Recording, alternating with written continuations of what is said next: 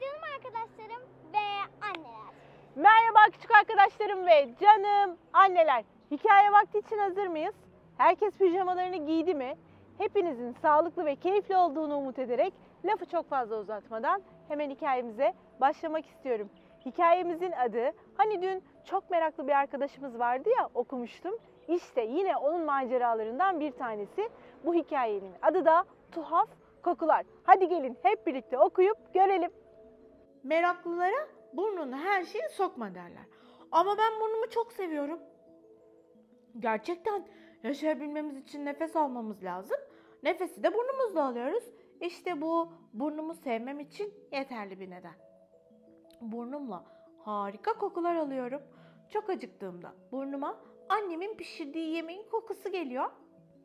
Canım bir şeyler atıştırmak istediğinde fırındaki kurabiyelerin kokusunu alıyorum.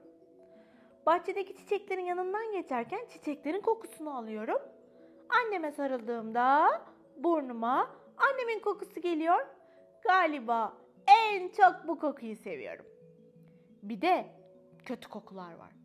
Sifonu çekilmemiş klozet gibi. Bazen sifona basmayı unutuyorum ve kötü kokunun ne olduğunu öğreniyorum. Dün sabah pencereden bakıyordum. Burnuma çok kötü bir koku geldi. Koşarak banyoya gittim ve klozete baktım. Hayır, sifonu çekmişim. Ee, öyleyse bu koku nereden geliyor? Çok meraklı için önemli bir görev. Annemden izin alıp dışarıya çıktım. Bu kötü kokunun nereden geldiğini bulmalıydım. Etrafı kokladım. Çiçeklerin diplerine, ağaçların arkalarına bile baktım. Sonunda buldum. Evimizin karşısındaki parka birileri çöp atmış. Çöpler etrafa saçılmış. Kötü koku buradan geliyormuş. Hemen arkadaşlarıma haber verdim. Birlikte karar aldık.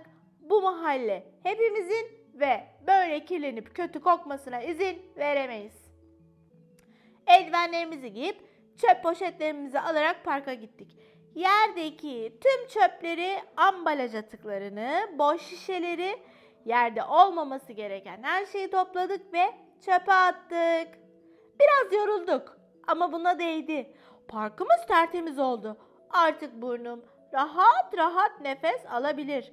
Mis gibi kokuları duyabilir. Bak yine merak ettim. Senin en sevdiğin koku hangisi?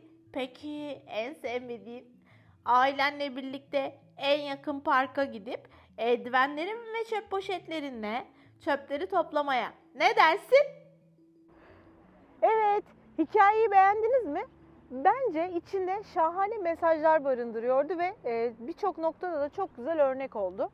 E, belki şimdi eski zamanlara göre aynı sıklıkta dışarılara çıkamıyor olabiliriz. E, daha çok vakit geçirmeyi sevdiğimiz yerlere gidemiyor da olabiliriz. Fakat sınırlı zamanlarda çıkabildiğimiz vakitlerde de eğer etrafımızda buna benzer durumlarla karşılaşırsak bence görmezden gelmemeliyiz.